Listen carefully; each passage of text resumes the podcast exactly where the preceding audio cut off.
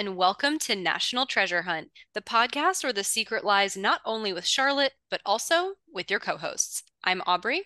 And I'm Emily. And we are bringing you a very special interview today. Honestly, this is going to be so great for everyone involved. It's like so interesting.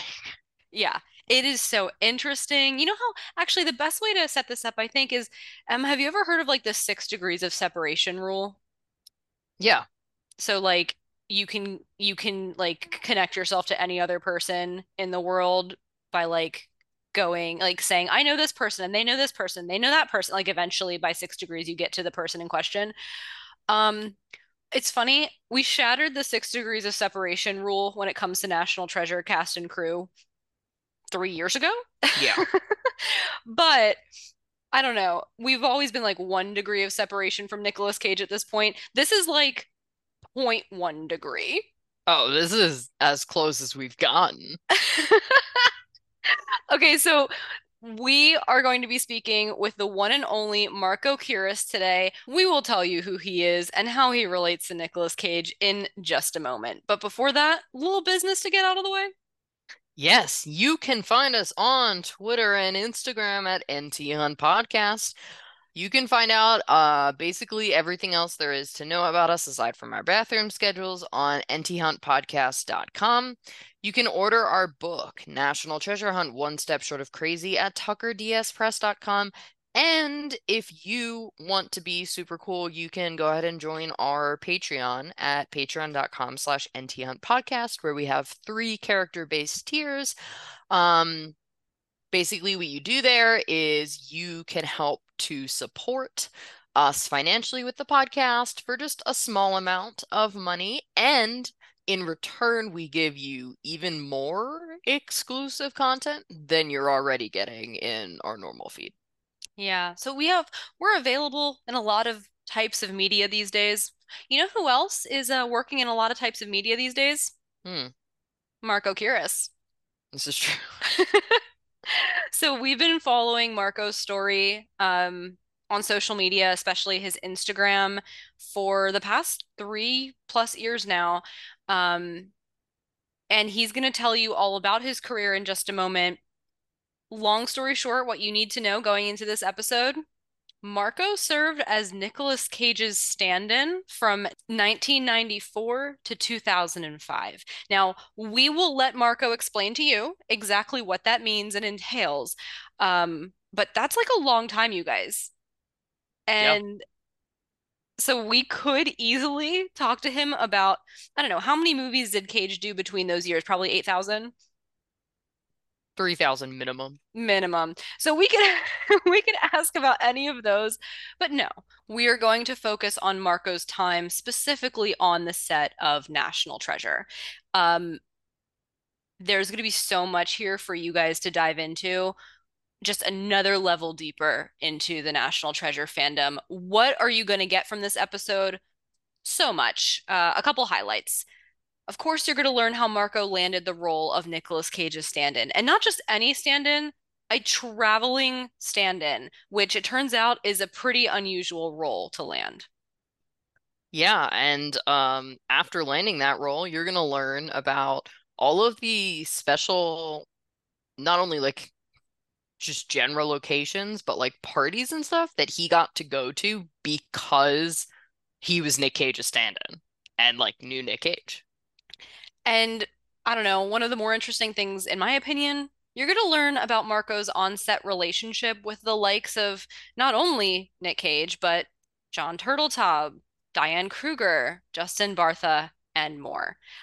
So that is what you have to look forward to in this episode. All that and more, as we like to say.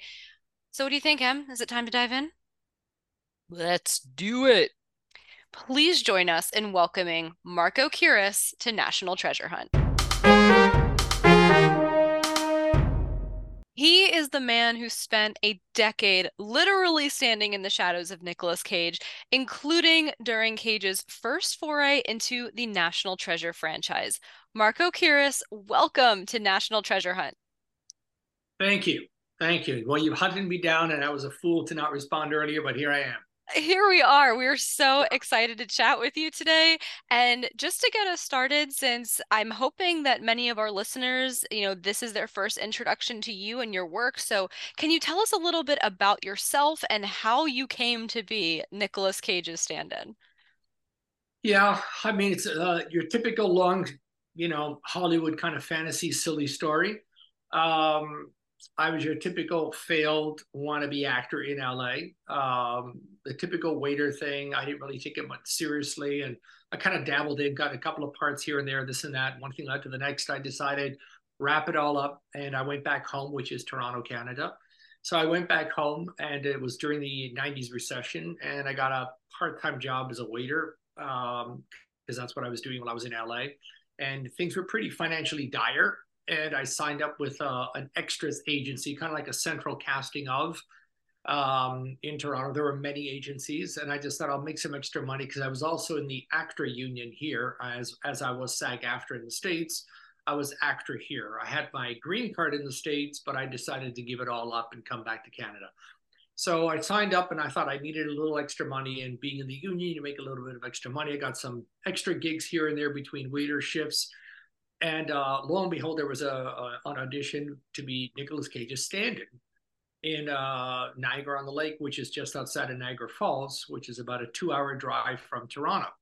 And uh, at the time, I was living in a tiny basement, one room, you know, stove, oven, cooker thingy room, and uh, no car and no money, and um, barely making my rent of 400 bucks a month. So I was pretty broke and uh, but I had the same spirit that I have today. And um, so I went for this audition, but I, I couldn't get there. So they had to bring in another guy to drive me to the audition two hours away.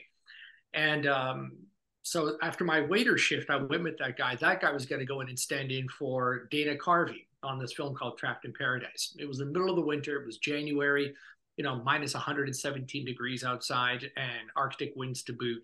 And so there we go together. Never met this kid before. He was part of the agency. He and I just kind of tramped around, went to the thing, and both of us got the job. Um, as Dana Carvey's guy and me as Nick Cage's guy. Uh, I'd never done it before. He had a lot of experience, so he was going to help me through the days.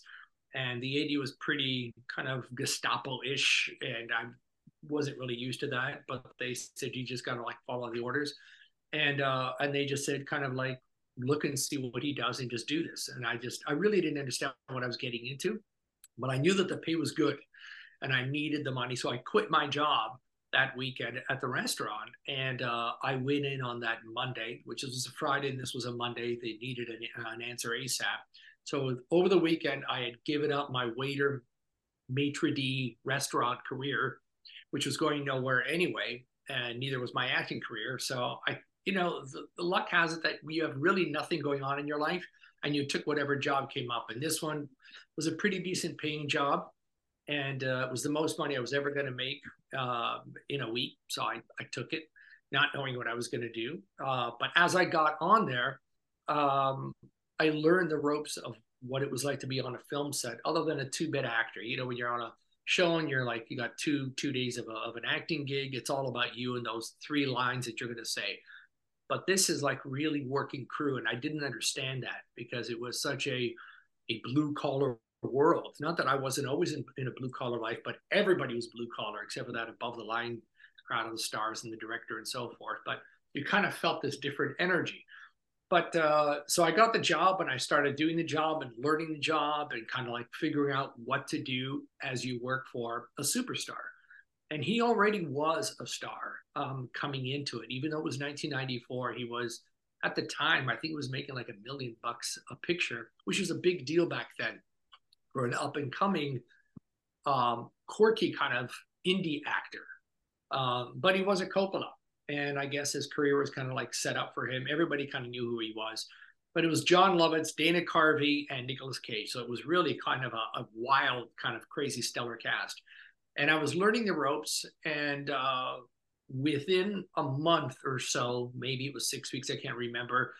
Um, I get a I, I get a, a, tap on the shoulder from his assistant saying that uh, Mr. Cage would like to have you in his trailer, have a conversation with you. I became a little cocky during this filming time because I kind of like kind of took the took on the the role of I'm going to kind of do it and kind of mark myself and kind of tell Nick where to go and this and that and how the marks are because I felt like there was a disconnect between the conversations of the camera guy and the director and so forth. So I just kind of like, you know what, I'm going to be the middleman and tell them what to do. And I was told to not do that because I would get fired. So I thought I'm going into his trailer to get fired.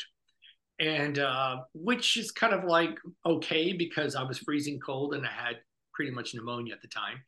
And uh, he went in there when I went in there and he says, We thought you're the greatest thing since sliced bread while I was on set. And I thought, wow, like, what do you mean by that? Like, he says, You're the best stand-in I've ever seen in my life. You pay attention, you, you take care of the things that need to be taken care of. You know your lenses, you know your angles, you know this and that.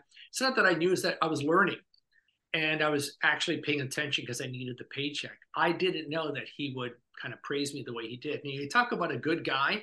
I didn't know him from anything. And this guy brings me in to the trailer. Here we are in Canada, and he did all his research, which he does all the time on everything, all his characters. And I was a character. And that he knew that I had a green card and lived in LA and could be manageable to get back to LA and be his traveling stand in. So he asks me to be his traveling stand in right then and there. And I kind of fumbled over everything, not knowing what I was going to do in life. And I said, sure, I'll do it. And because I had nothing else to do in life, I just kind of took the job and I didn't know where it was going to lead. I was certainly going to learn about some filmmaking, what it'd be like on the set. So that kind of like was the beginning of everything. And it all happened up here in Canada, if you can believe it and uh, you know i did photo doubling shots i did walking shots blocking shots driving shots i did all that stuff as him in character and i think he was very impressed the director was impressed um, they got away with somebody doing shots for cheap and uh, and it worked because i kind of studied his character i studied what he did how he worked i never took my eyes off of the guy and uh, he kept looking at me as well during that time but he was sizing me up like, hmm, is this guy good enough or not? And I was, and uh, and then that kind of like started off this this kind of working friendship relationship. That is an incredible story. I can't even imagine. Like that. It, it sounds like something made up. It's so it's so wild, right? Like that's incredible. it does. Oh my goodness. Um. So because you, you've you've kind of thrown in a couple little hints into the world of what it means to be a stand-in but for aubrey and i as well as any of our listeners uh, would you be able to explain the job of a stand-in like what are some kind of tangible examples of what your role would be on set i know you said you did some like car shots and some other stuff like that. Yeah, well, those aren't really. Um, uh, you're not really required to do that stuff. That was that was extra stuff that I was doing. But as a stand-in, you're basically hired to be, if you are the likeliness of the character you're standing in for. So if you resemble your actor, you have to have the weight, the height, the hair color, the bone structure very similar to. And obviously, you can see that there's a certain resemblance as long as there's a likeliness to the character, your hair color has to be the same color, uh, facial tones should be the same color, height, body. So my shoulders and his shoulders, if I'm a little off, I would wear padded shoulders just because he's very broad. Um, so that's how you get the job to begin with. So you have to walk in there and physically be that part.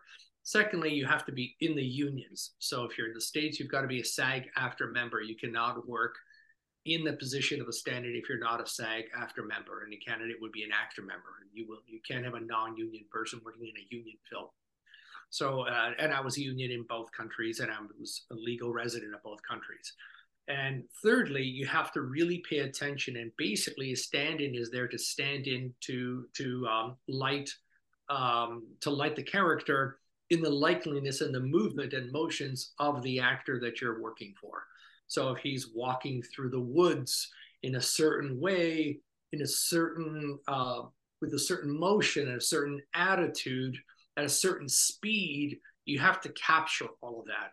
So the camera follows you during these rehearsals, and because you do big wide shots and you do close up shots. So if you're off centered, if if he's walking at like you know at a fast pace and you're at a slow pace, the camera is confused. so you're not really doing any service to the camera department at that point. So you really have to be in control of yourself to understand what the actor's doing. So if he's sitting down the way I'm sitting down and he's leaning back like this, you're going to be doing the same thing. You can't be doing this because now you're out of focus. So if he's doing this and and you think that it's okay to do this, well, you've just you've obviously not paid attention. So it's whatever he does, you're mimicking him in character and uh and his likeness. And you have to have the physical shape, body type, and hair and so forth. And you also have to wear what they call color cover. So if he's wearing something similar to this, you have to wear something similar to that. It doesn't have to be exact same thing unless you're photo doubling. And if you're photo doubling, which I did in every movie, then you have to wear the exact same outfit because they could use your hand to pick up a pen and all they're focusing on is the pen, for example, in National Treasure. And you write something and it'd be my hand and not his hand, for example, because it takes hours to set these shots up and there's no need to have him there when you can do it. Um, that is just... that is so interesting. And I, I suspect I know the answer to this, but for clarity's sake, is it like normal for an actor to have a single traveling stand-in or is it typical that like they have a different one at any location they might go to? Were were you like a unicorn? Yeah. Well, the unicorns. There's like 10 unicorns in Hollywood. So at, at the time, and there may still be like 10. There's Jeff Bridges, John Travolta, you know, there's a few guys who have their their people, the Tom Hanks, the Eddie Murphys, and so forth. But there's only literally maybe a handful to 10. And that includes the females as well. It's about 10 women who have their own personal people because they're big enough to put them on a contract and on a traveling entourage and you know they're kind of cared for through the studio system but it's it's you know it's, it's because of the star and they have a certain comfort zone with how they work and how they show up on set again you have to be clean sober you have to have a good driving record you can't have um, a criminal record. You can't have a DUI on your record. I mean, you can't have any of that because you're always subject to driving a car in a movie, not stunt driving, but regular driving from, you know, at 10, 20 miles an hour. So all that stuff is part of that job. And you can do off camera dialogue for certain actors um, as well. Uh, it's just do some rehearsal lines with, with other actors as well. Like it kind of like plays into it. They have to have your trust. They have to know that you'll be up at 3:30 in the morning and on set at 5 a.m. with your, you know, your little frappy, happy, cappy, mappy, and uh, and you're not missing that beat. 5 a.m. means 5 a.m. It doesn't mean 5:05 a.m. And you really have to be diligent. And I was that guy. So there are certain people that really take it seriously, but are still lighthearted on the set but punctuality is is uh is a must. Like there's no room for error with punctuality. Mm-hmm. You're late more than once, like five minutes, you're fired. They don't care how good you are. You are literally fired. Wow. No pressure. and, and, there was enormous amount of pressure because you know it's hard to go to bed at like nine o'clock and get up at three thirty in the morning and three in the morning and you know, shave and feel right and feel like you, you know, you've read the script, you've read the signs, you know where you're going to be filming. You could be sitting around for hours. It's freezing outside. It could be raining, but you got to be there because the other guys are there, the director's there, the cinematographer's there, and you got to be part of that team. Even though you may not be physically fit or ill, you're a part of it because you're representing the star. Because those early morning, the beginning of the day shots are all done with the stand-in. They go through all the stuff and the lenses and they walk through the scenes with the stand-in. Unless it's a very complicated scene that involves a lot of dialogue between two actors then they'll bring in the actors in their regular coats without their makeup on and they'll rehearse them. They'll kind of block it out and then they send it to the makeup trailer for three four five hours. And then the stand-in takes over because you're there watching it from the get-go. But if it's a simple scene of him walking down the block uh, for example in philadelphia crossing the street you don't need Nick Cage there to do that. You can block it with me, and then you set up all the extras. You set up the cars with the with the uh, stunt guys and everybody else. It could take eight hours, and then he comes on set at like 2 p.m. when it's all ready to go because it's it's not real dialogue heavy. It's just kind of like movement, right? And it would be a waste of his time, and where he can just work on his on his craft. Right, right. Well, so you obviously worked a lot with Nicolas Cage. Um, you know, he is he was and is always working. So a lot of movies happen in the span of time that you're working with him. Um, National Treasure ends up popping up near the end of your tenure in this position, I believe. Um, and we are, of course, going to focus on that movie, our favorite film today. So I wanted to ask you at, again, at this point, you had read tons of scripts, you had been on tons of sets. When you first get your hands on the script for National Treasure, what is your reaction? Were you interested in the story? Were you surprised that Cage accepted the role? Was did it seem like a natural fit for him? What was your impression as the expert?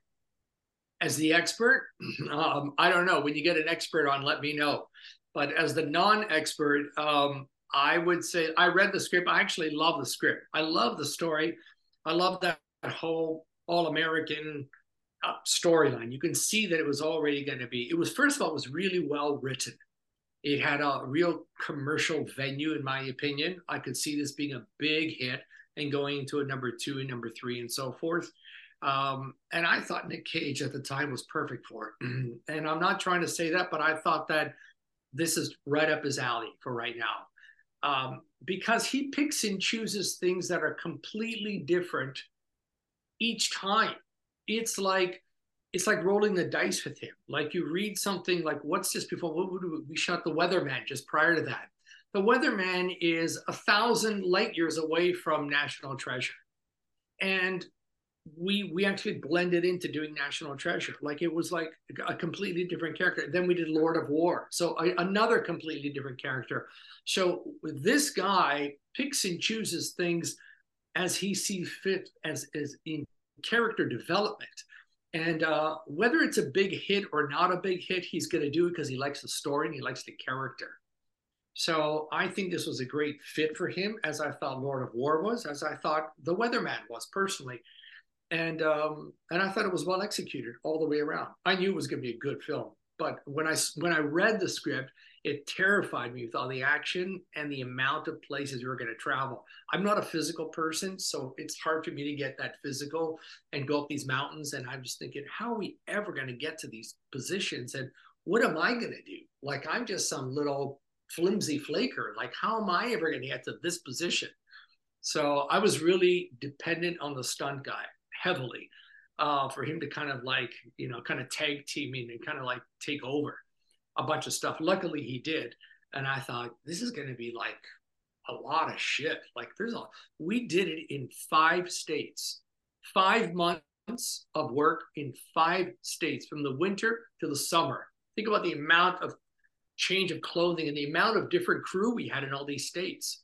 It was, uh, I was a traveling stand in, so I had to teach everybody, all the other new stand ins in every location of how to be a stand in because most people didn't have the experience. So I had to train the guys and the girls outside of the LA based ones. Everybody else was kind of like a newbie, a really freshie. And uh, I was a seasoned guy who was expected to teach them how to perform on a, on a film set and not kind of attack the actors.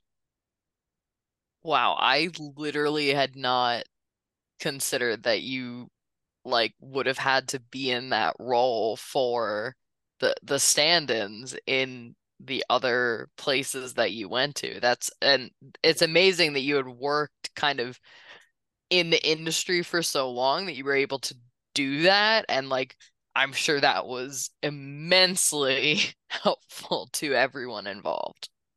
It was. I, I will say that the cinematographer and the first AD was very generous to, uh, with me uh, really thanked me for it. But we also knew that you had to work as a team. These stand-ins were not professionals. They were in states where they they were not unionized. We were in different places.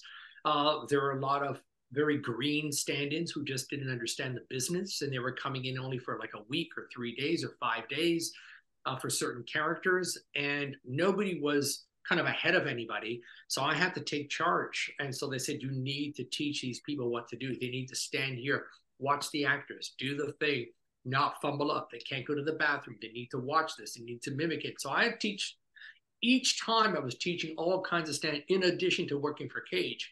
So it was it was a lot of work, but it's always teamwork in the film business. And you, even though I'm kind of a diva, you can't be a diva in that respect. You really have to really work together because if they fuck up, you look bad because they don't know where the other actors are standing. And if you're standing in the right spot and they're like in Mars, they're like, like, what's going on? We're disconnected. So you need to bring them into your level and kind of bring them under your under, under your guidance until they kind of understand what's going on and then you can work together because if you work together and you've got these like insane scenes with thousands of extras as we did like at the library of congress and a lot of these places in dc you're looking at so many people and if, you, if your stand-ins are disconnected like they really need to be the actors that that you're mimicking. So you really had to work with them. And uh and they were all good people they just didn't know the business. But that also became my job in certain films. So not in every film. If we're la based films you hire professional stand-ins. But if you're in these other states that are not so they're loosey goosey you really got to like you know reel them in Okay. Well, Yeah. that very generous of you and very, very thoughtful of you. Um, so speaking of thoughtful, and once again, you you alluded to this so well, um, Ah. already. We we know that Nicolas Cage, right, is a thoughtful and intellectual person. You have literally told us that already. Mhm. Um, and that feels very similar to the character of Ben Um, so having, you know, spent time being a stand-in for Nick Cage playing Ben Gates, how would you compare the two? Like, are they as similar as, say, like Aubrey and I might imagine them to be? Um, I, I don't think they're that similar, but I do think that Cage has the thirst of uh, of Ben Gates, uh, the thirst of knowledge, the thirst of history, the thirst of uh, of people, um, of life, of cultures. Uh, I would say even much more than Ben Gates. I I see this guy as he wants to learn everything and he absorbs everything, meaning Cage. So um, in, in the sense of do they have the thirst and want to really kind of like find that treasure? Yeah, Nick Cage has always been that person, I would say. Um, and he's always digging. Like he will never stop digging ever. That's why he works so much. Um, he really loves all that stuff, and I think that Ben Gates is generally interested in in the treasure and and other subjects as well, and and history and so forth. And Nick Cage is definitely that person, hundred percent, but much more intense and and a little more odd. I love that. I, I mean that that makes sense. We we often talk about how Ben Gates feels like one of Nicolas Cage's more subdued roles, um, but in some ways that's why it works so well. I, I think because he brings this really subtle passion and obsessiveness to the role that honestly feels so self-consistent that it really works. We try to play the game sometimes on National Treasure Hunt where it's like, who else could have played this role? And we have a really hard time answering that question. Um, but that's just us. Maybe we're a little a little too in the weeds ourselves. I think of somebody like maybe George Clooney. Okay. That's He a could- good one. Yeah, I mean he could play it. He's got that he's got that interest and and and and thirst. He doesn't have the intensity I think that Cage has, but uh, I think that you know someone like him or other other characters. hmm hmm That's a great point. Now, from a third party perspective, um, Eh, based on either your observations of Cage or how you actually inter interacted with him on the National Treasure set, can you tell us anything about how he prepared for the role of Ben Gates or got into the mindset of the character? You mentioned that he does research into roles, so I kind of wonder what he might have done for this one, or even if, and even if you don't have a sense of that specificity, was his preparation similar or different from preparations for other roles? Any any light you can shed on kind of that big picture?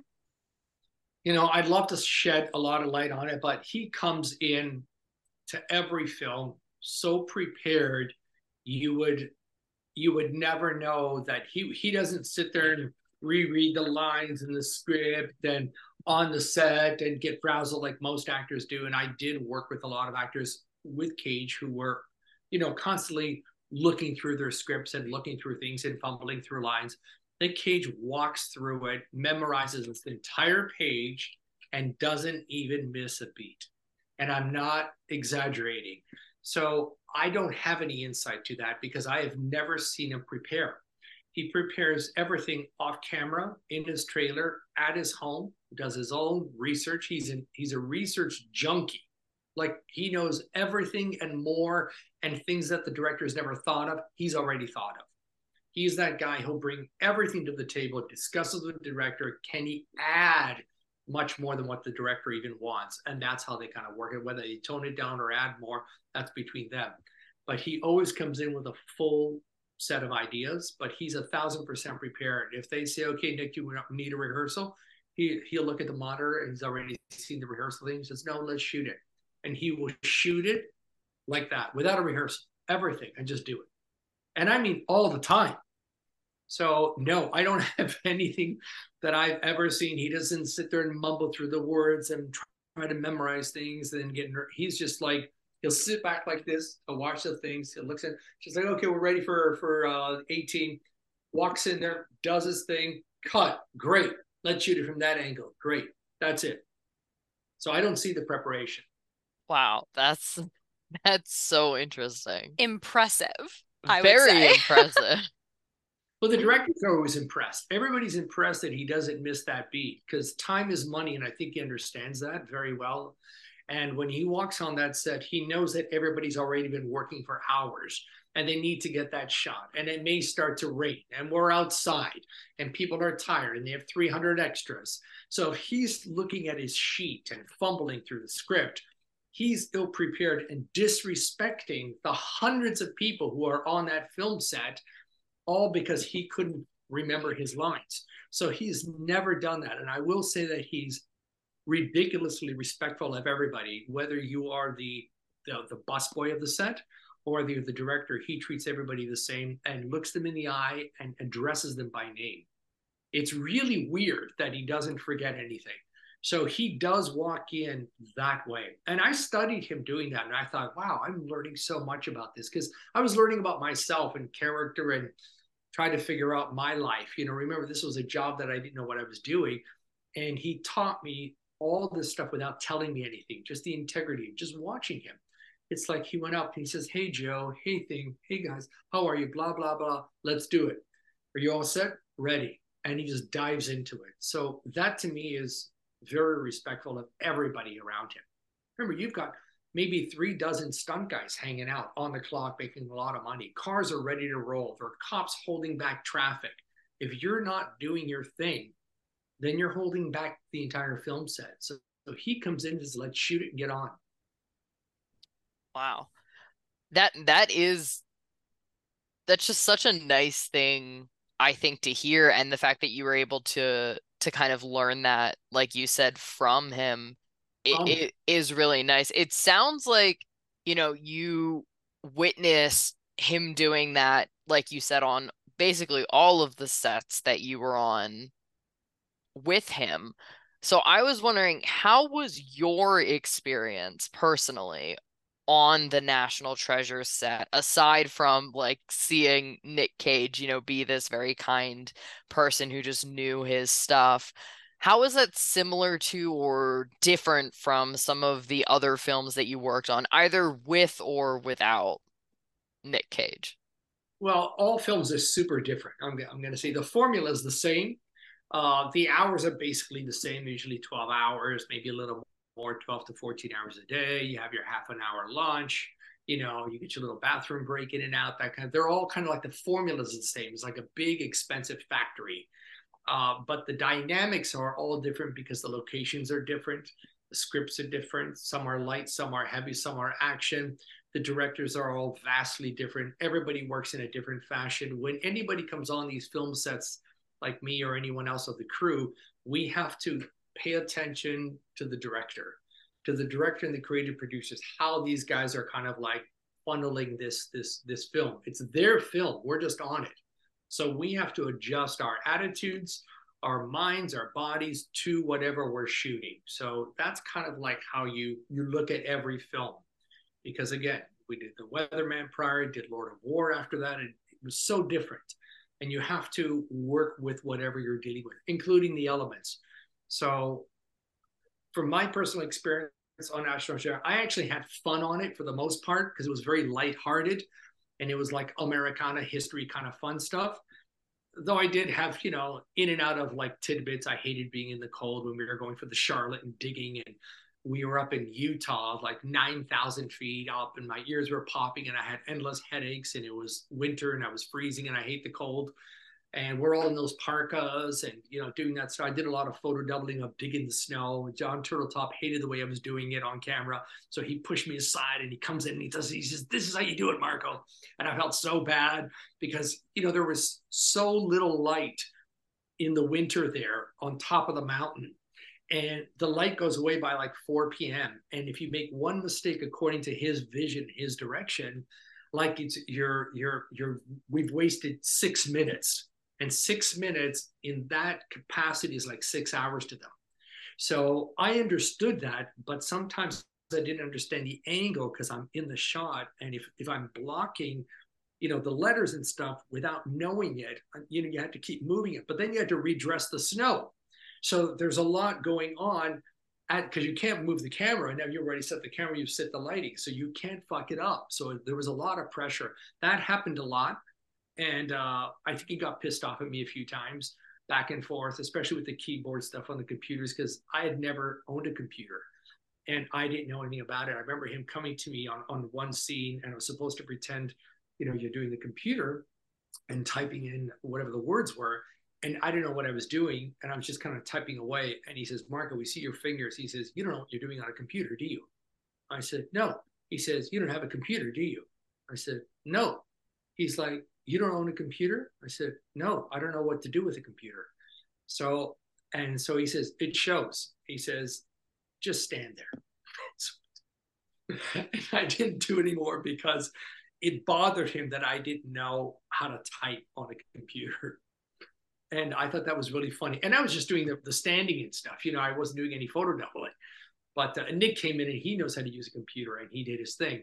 But I was just standing there, just standing there, just mocking it, you know. But I had never owned a computer, so I just so that happened a lot. So there was a little bit of like, eh, you know, we weren't in love with each other, but we didn't dislike each other. He just thought it was kind of a Goomba guy, and and maybe I was a little Goomba Goomba-ish, but uh, you know, those were kind of like the small tidbits, and and the traveling was just was kind of exhausting on the show. But the locations were great once we got to the East Coast of Philly and to DC, which I'd never been to, North Philly, and uh, and New York, and uh, and that was super exciting. That's awesome. Um, so I was going to ask you about Jon Turteltaub eventually, so I might as well, um, you know, elaborate on that a bit now. We've had the pleasure of interviewing him on the podcast as well. He's a hilarious person and uh, very sassy, which we we appreciate. Um, we thought it was really funny, and we have fun, sassy email exchanges with him to back it up. Um, but I was wondering if you found his directing style particularly uh, different or similar to other directors you've worked with? Or, you know, we also know that Nick Cage and Jon Turteltaub went to school together. They knew each other prior, and I was wondering if that affected the dynamic at all from your perspective. Uh, I think it did. I think they were real buddy buddies. uh, I don't think Turteltaub was that into me. Uh, again, I'll I'll say that, but uh, I don't. He he never disliked me, but he just didn't I don't think he thought I was right for it for the job. But Cage was adamant that I was there no matter what, and because uh, he knew that I was going to show up and do the job as best as I could, and and I did. But uh, Turteltaub was an all. He was a hands-on everything. He was very intimidating. First of all, he's huge. He's like six foot five, huge. He's like Herman Munster big, and he's very intimidating. Like Cage is intimidating from an actor's point of view. When you walk in a room and Cage is there, and everybody will tell you the same thing, he has an aura of Elvis Presley. Everybody kind of like stops and stares at Cage when he walks in the room. You can't deny his his visual quality on set in Cage.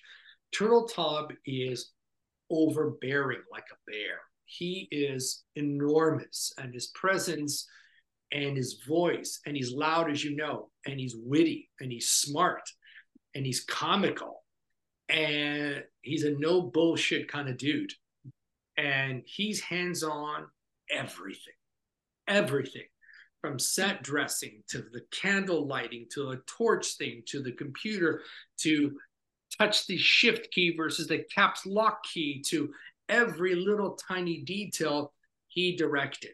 He is not the kind of guy who's going to sit there and let oh let the other guys do it. He was there for every tiny little thing. This guy micromanaged everything from how he wanted the characters to look to move to to stand to walk. He was on it. He was i don't know how he wasn't exhausted. I was so tired. And this guy you know because they they first of all they come in early because they do their thing early. And then they they go to the dailies after filming. So they're watching what they already shot. So these guys are, are 15 17 hours a day kind of guys every day this was five months this guy was there the entire time, like present. Like he didn't just show up and direct and say, okay, great, looks good, action. Then there are some directors who are that way. This guy was hands on with everything. It didn't matter if you were like a background guy or a stunt guy. Why is this guy running to what is like, but, but, but move that guy over. He's distracting me. Like he will pinpoint everything because I would be behind the monitor watching to see if Cage will change his actions. And I would listen to Turteltaub be so engaged with everything. I was like, holy fuck he doesn't miss a beat. So he intimidated me. So if I fucked up or I made a little mistake, he called me out on it. He wow. Was, he was he was on it. And I think that's why it was such a successful film. He that was his baby. And and the second one, though, I did not see it. And I, I did hear nothing but great things about it. Um, this guy is completely hands-on. Not all directors are that hands-on. And it's a big film for a director to be that hands-on. Usually they're on a smaller film, they're they're really into it. But this was a massive blockbuster Disney production, Jerry Bruckheimer thing. This guy was like, he owned the movie. That's the way I saw Turteltaub.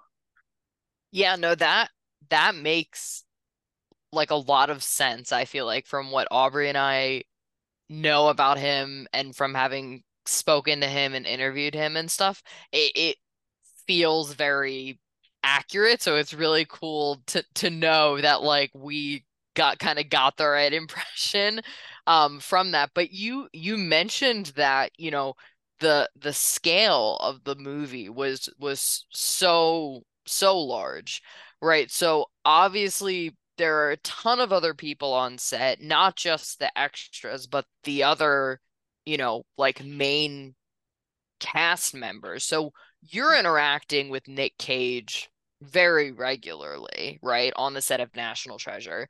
But did you get the chance to interact with any of the other actors on the set and what do you remember from those interactions if if anything? I remember some things. There were always tidbits like they were the actors were very much together. They were kind of like very playful together because it was a playful film. So they were more in their little fun little bubble. And I was always kind of like in and out of a bunch of stuff doing some ca- off-camera dialogue as well. I, I, did also with Diane Kruger, who was very, very nice about that stuff. Um, you know, when when there are just certain times where just things have to happen, and they're like, you need to do the off-camera dialogue because so you know Nick is not here for whatever the reason is. They misscheduled something. Sure, no problem. And I suck at it. And of course, they cut that out. Um, but they don't cut out her close-up, so you'll see me like walking around doing a thing, and it's all about her. So it's on her close-ups and stuff. But that has happened often in, in certain films for different reasons. But I I did I interacted with uh, with uh, Justin uh, here and there. He's very comical. Talk about a witty actor. He's really fucking smart. That kid. So obviously he's he's gone on to like you know work a lot since then, and that was one of his that was his biggest break.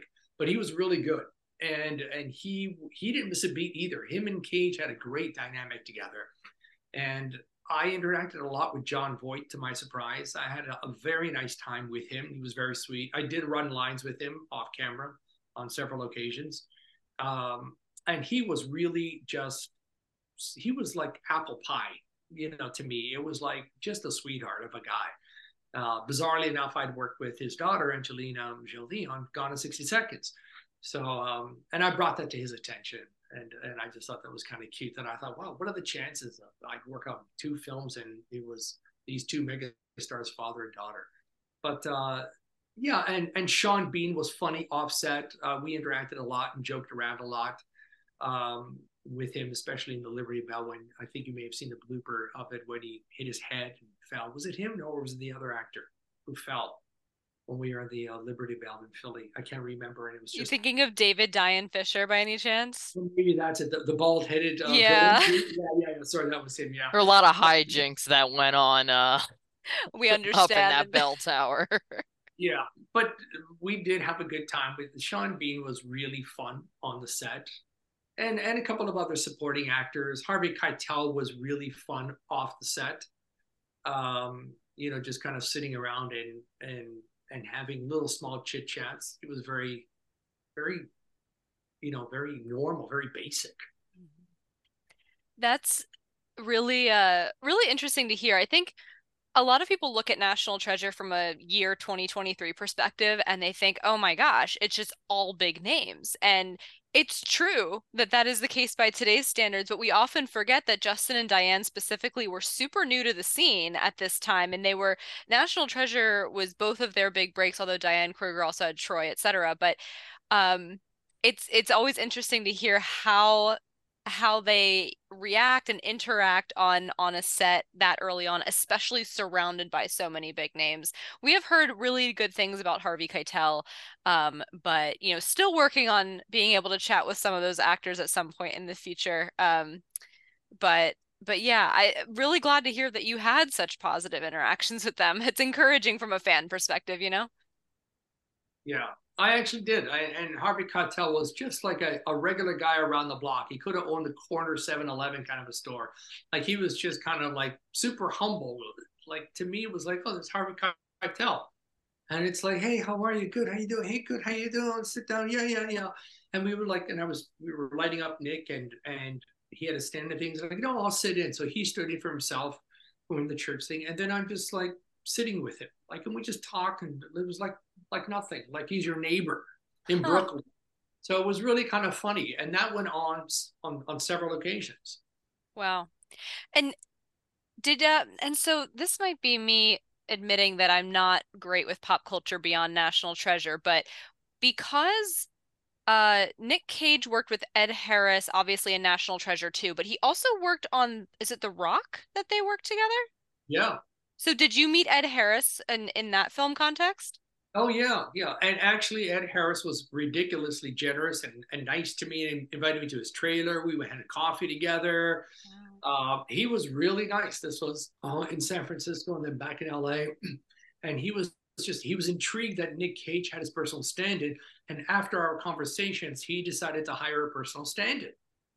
So no I thought it was really interesting. You know, I'd only done four or five films with Cage up until that point, but he saw the dynamic. He saw how well I worked on that set, how difficult the movie set was, and what you have to endure.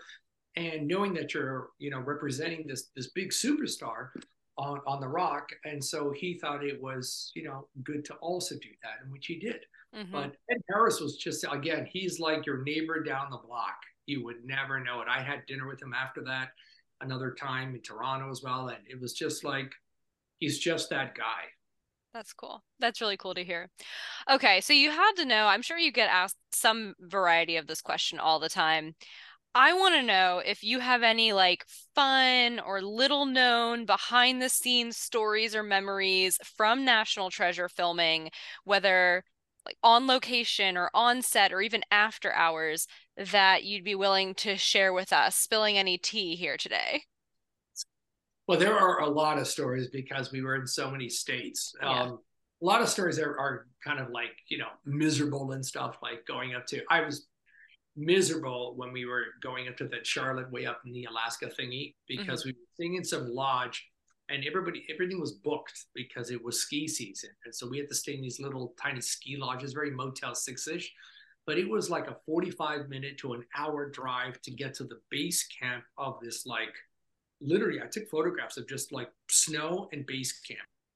And you had to go up these hills around and around and around. It was always snowing and cold just like in the movies. And it was freezing. And you you you, you barely slept. You get up there and then from there, you had to take a bobcat all the way to the top of where the actual set was, where the Charlotte was, where we were filming. And that was, you know, an adventure because you can only go up one road and stuff because they didn't want all the snow to be, um, you know, the tracks and stuff. So they, because then they had to film a bunch of scenes with the Bobcats.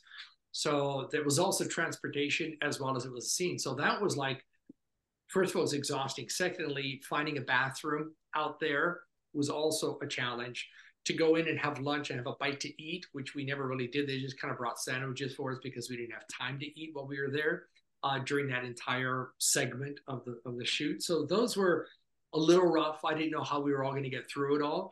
But by the time you got back to, to the lodge and so forth, you know, you, you wind down with a glass of wine or a whiskey and stuff and basically pass out by eight o'clock because there's nowhere to go. You're in the middle of nothing.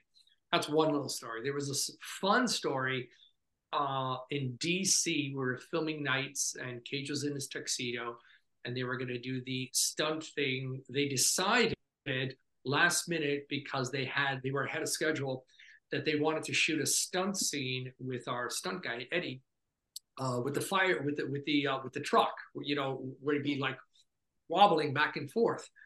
And we were in the middle of this location, and we had hair, makeup, wardrobe, and stuff. But everybody's just kind of like mobile there sitting with their knapsacks. And out of the blue, they're like, you know what? Let's get that shot because the moon looks great and blah, blah, blah. And then they said, Eddie, we're going to shoot the scene. We were already in tuxedos. I had my tuxedo on too. Um, except that Eddie, our stunt guy, didn't have tuxedo socks. He had white sweat socks and he's going to be dangling. So it's going to look like, you know, white socks on his tuxedo and nobody had extra socks. None of the wardrobe team, and it was a 20 minute drive to get the base camp to get the socks, and we didn't have the we didn't have time for the lighting. And then out of the corner of the blue, and he screams across the parking lot and he says, "Marco!" I'm like, "Yeah." He's like, "Do you have an extra pair of black socks?" I said, "Of course I do, because I carry everything with me, because I'm the, the most prepared stand-in on the planet."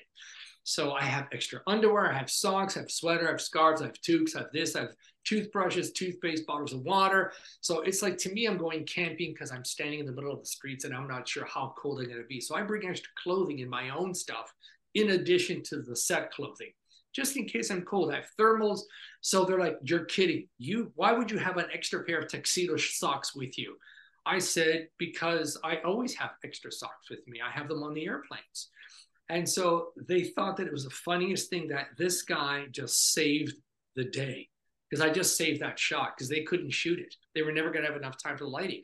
So funny enough, I come out, I give them the socks, and wardrobe stared at me and said, "You just saved us," because they would have been killed because you know the, the, director would have shot him. He's like, "What do you mean you don't have socks? You know, you don't have extra pair of socks with you people? Why does a stand-in have an extra pair of socks?" But uh, so I had my tuxedo socks just in case because they go really high up and they cover the cold, you know, around my my calves, and I just like to have that extra warmth. So I just had them in the bag in case I got cold. So I give him the socks for the same size, and he, and then they they're off uh, running to do the scene. So I'll never forget it because we still talk about that scene. We still laugh about it. They're like, if anybody has extra anything, it would be you and uh, and I just you know I have extra powder, I have extra makeup with me, extra hair products. Like it's just I come prepared. So it was so that's there's a, there's a cute story for you. I love that. Um, congratulations for saving the day and i'm so glad that your your contributions in that way remain recognized to this day and we are very happy to be able to share that story with our listeners to send an email to protocol about that. I think he forgot. I will we will we will and and we'll never watch that scene the same way again because whenever we see those black socks we'll just be like marco yep. that mm-hmm. that was him. Yeah 100% so, you know, one quick question that just popped into my head, you know, you mentioned how you had not been to a lot of these cities before that you would then be filming in for National Treasure and the sort of historical Americana vibe to the film. Did you find yourself, you know, learning the history or becoming more intrigued by these locations or the historical places that you were visiting along the way? Or is this purely, you know, paycheck level for you? Or, or do you get into it? Do you get into the vibe? I, I do get into the vibe. I mean, especially I'm, I'm an East Coast junkie, so I love everything East Coast. I love all the original 13 states and stuff. So I don't know much about history. I'm not from the states, but I do love American history. And I, am not a very learned person. I, I you know, I, I, hate to admit it, but I never went to school. So I've never studied, I've never done computers, and these are all new things for me. So uh, I was basically more of a street person uh, and, a, and, a, waiter at the end of the day. So learning these things just by chance, just by being there, was was really amazing to me. Like to be up at the the Liberty Bell up at the tower, it's like you know you're at the. I'm like what? Hell, there's only been like three to four hundred people in the entire world, and blah blah blah. And you're one of them. They didn't let anybody up in that bell tower except for me. It was the only stand-in allowed. None of those actors had stand-ins there because there wasn't enough room but Cage needed the stand in.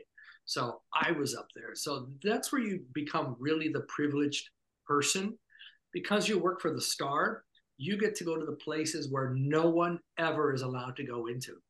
And I did a bunch of tours. So we went to see the Betsy Johnson house and, you know, a bunch of different things in Philly. I had a Philly cheesesteak. You know, I did I did the usual kind of stuff, which I loved. I went to the museum, uh, the Rocky Museum, you know, blah, blah, blah. Did that whole stuff there. But we also, um, because we worked for Cage and on the Entourage, we got to go to the White House on a tour. I got to go twice, and simply because I worked for Cage. And so they give you this like green light pass. Like there's no, they're just like, would you like to go? You're invited. What do you mean you're invited? You're invited to have a tour of the White House. Why? Because you're part of the entourage. Oh, and he wasn't even there. I was like, wow, so I went with a couple of people. We had a guided tour and blah, blah. I thought, what are the, and this was like post 9 11, so it still wasn't open to the public. And it was only open to certain special guests and special groups of some sort. And I got to go twice. And I thought, what are the chances in my lifetime I get to tour the White House with a tour guide simply because I'm part of this fanfare club that I'm in? So I thought that was really kind of cool so there there were these perks that I I very much enjoyed, you know, mm-hmm. and that extended through LA and New York and everywhere else. So I really enjoyed that part of it. That's cool. Um, being on the East Coast. That's amazing. It sounds like a really awesome experience. Um, and you know, we love how these these films bring viewers to locations that they might not be able to experience in their lifetimes. And that's one of the reasons that we we so appreciate the effort that is put into filming on location wherever possible, because you really do even as a viewer get that appreciation it's really cool to hear that you had that a similar experience being there yourself. Um, before we jump into our wrap up questions so our fun speed round and then our um, our, our really final question for you i did want to just ask if there's anything about your experience related to national treasure or anything about Nicolas cage and working with him that you would want to share that we haven't already asked you about? You know one of the unknown unknowns we didn't get to ask you about I don't know. I think I've said it in a bunch of other podcasts, unknown, unknown. I will say that, you know, during that time, it was such a workaholic ambiance that I don't think I appreciated it as much as I do now looking back. It has been many years and I'm a lot older. Of course, my body doesn't function as well, but I, I don't, I, I don't think I was as present in the moment as I am now reflecting it. And I think Cage was a thousand percent present and realizing that sometimes his entourage did not did not respect him as as much as he deserved to be respected. Hmm. And and and I do say that a lot today because I I do look at that that he kept his integrity from day one to the last day, and I will say I did not and and neither did a bunch of other people in our entourage for different reasons. But he never changed. He was like this the entire time. And looking back, it, it's like we kind of faltered, and this man did not. And I thought, how did that happen? That's how stable he was. In addition to his stability, his mind, this guy is a pure genius that I didn't recognize until later on when I started to reflect a lot more and look back at what he had done and that, but I did recognize that he was always kind, always respectful to everybody, and the most generous guy on earth. Like this guy gifted everybody. He was Elvis. He just everybody got gifts all the time. It was to the point of embarrassing. And I don't mean just me, all of us, entourage, crew people, gifts, gifts, gifts. And he never boasted about it. He never bragged about it. He never he wasn't even there when it happened. He was just given by other people, and you're just like, uh, uh, send a thank you card. You know, it was just he has a list of things.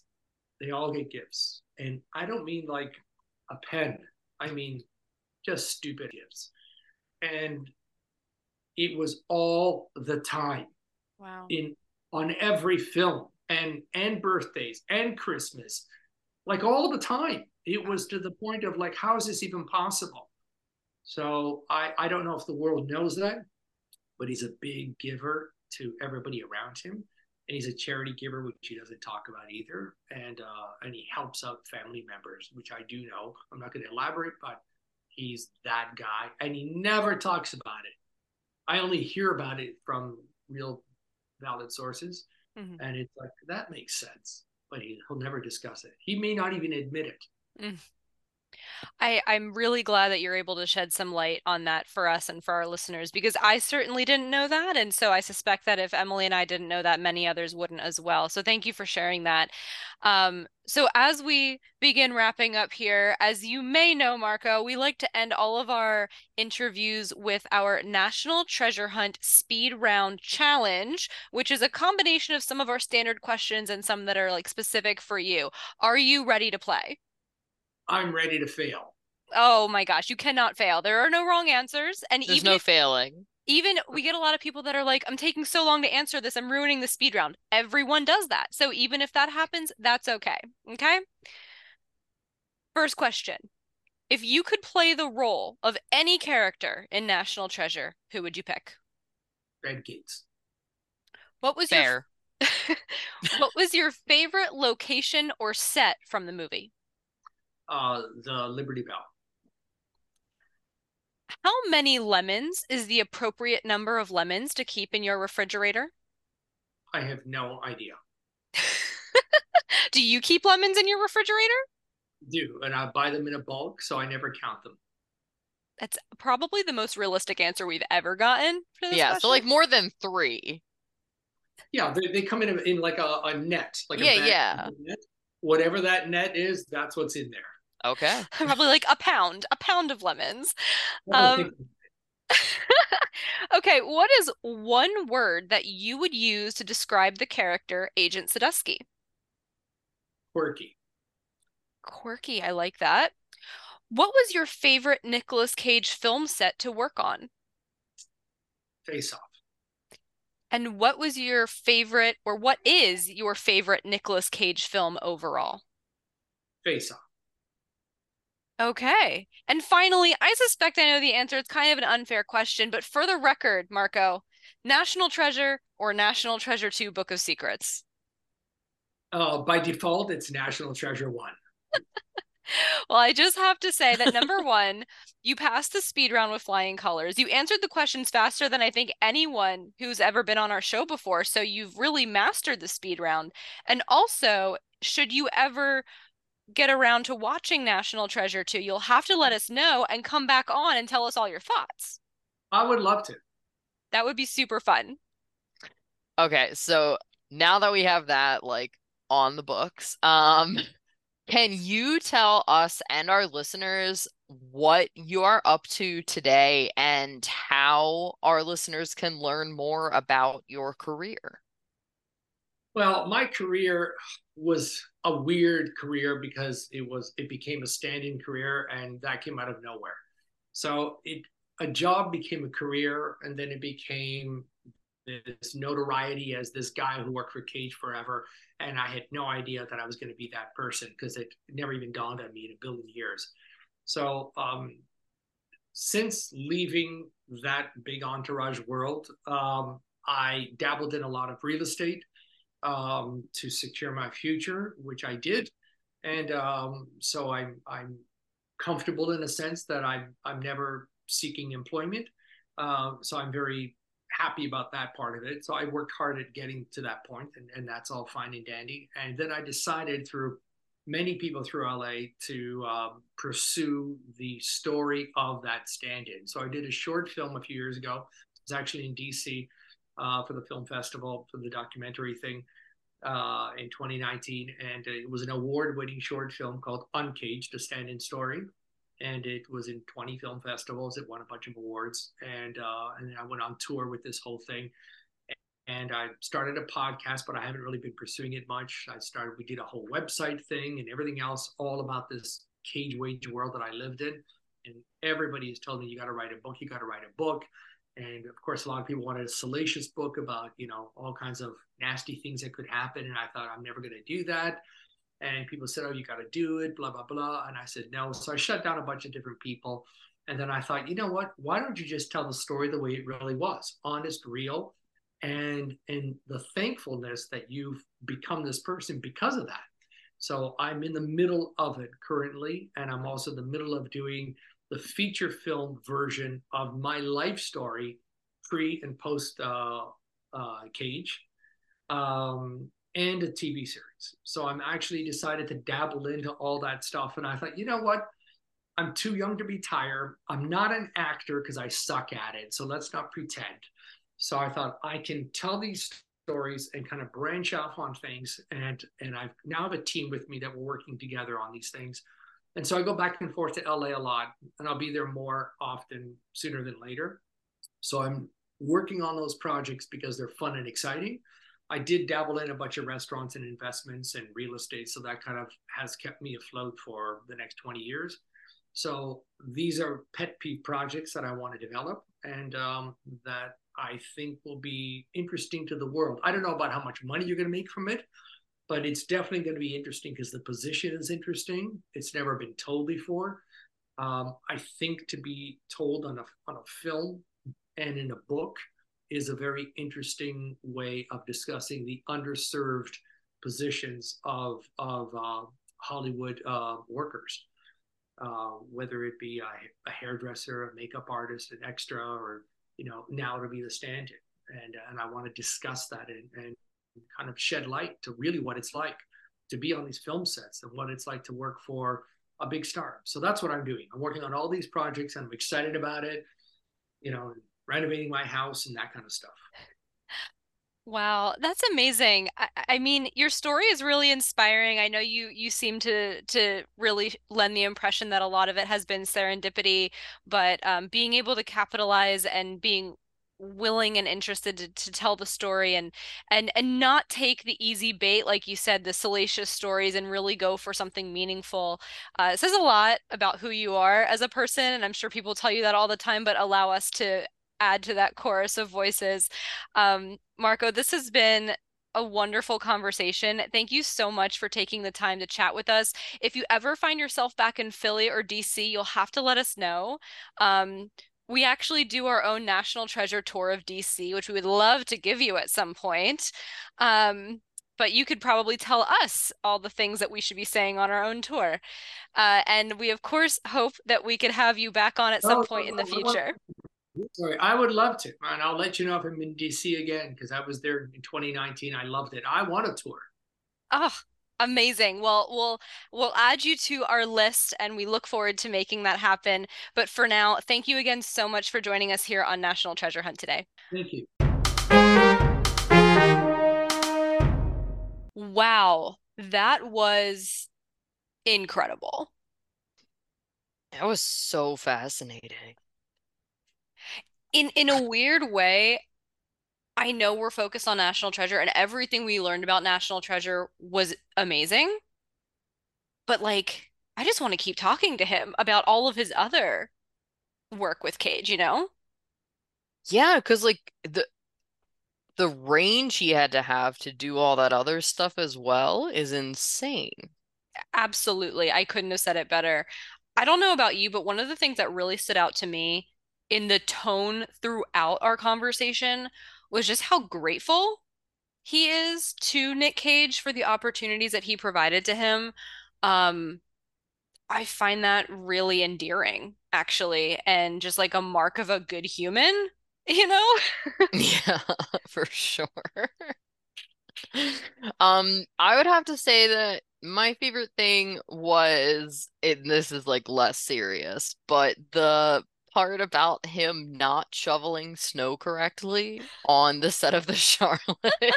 and T- Turteltaub getting and then Turteltaub getting mad at him for that and like not knowing how to use a computer and yeah. those are the sorts of onset stories like you know we talk a lot about when we do these interviews with like crew members the unknown unknowns we would never know to ask about that Oh no, because like no, you just How assume, you know, somebody's shoveled snow in the correct way. Like Yeah, you don't you don't give a second thought to that. you But know clearly there's a directorial vision. yeah it makes me very nervous for when we one day end up on a Jon Turteltaub set potentially as extras and he'll be like what are you doing you're not standing right you Yeah. don't look dead enough he told us I thought you were could- talking to me. No, he told us we could be dead bodies, and I'm just imagining we'd have to look deader. More dead. Yeah. Anyway, um, thank you so much to Marco again for joining us for this conversation. Uh, we hope this isn't the last conversation we have with him. Yeah, hopefully we get to talk to him again. And until then, you can go ahead and find us on Twitter and Instagram at NT Hunt Podcast. And don't forget to order our book and join our Patreon. As you know, we have more content coming your way for season seven of National Treasure Hunt. But until then, I'm Aubrey, And I'm Emily. and thank you so much for joining us on our National Treasure Hunt.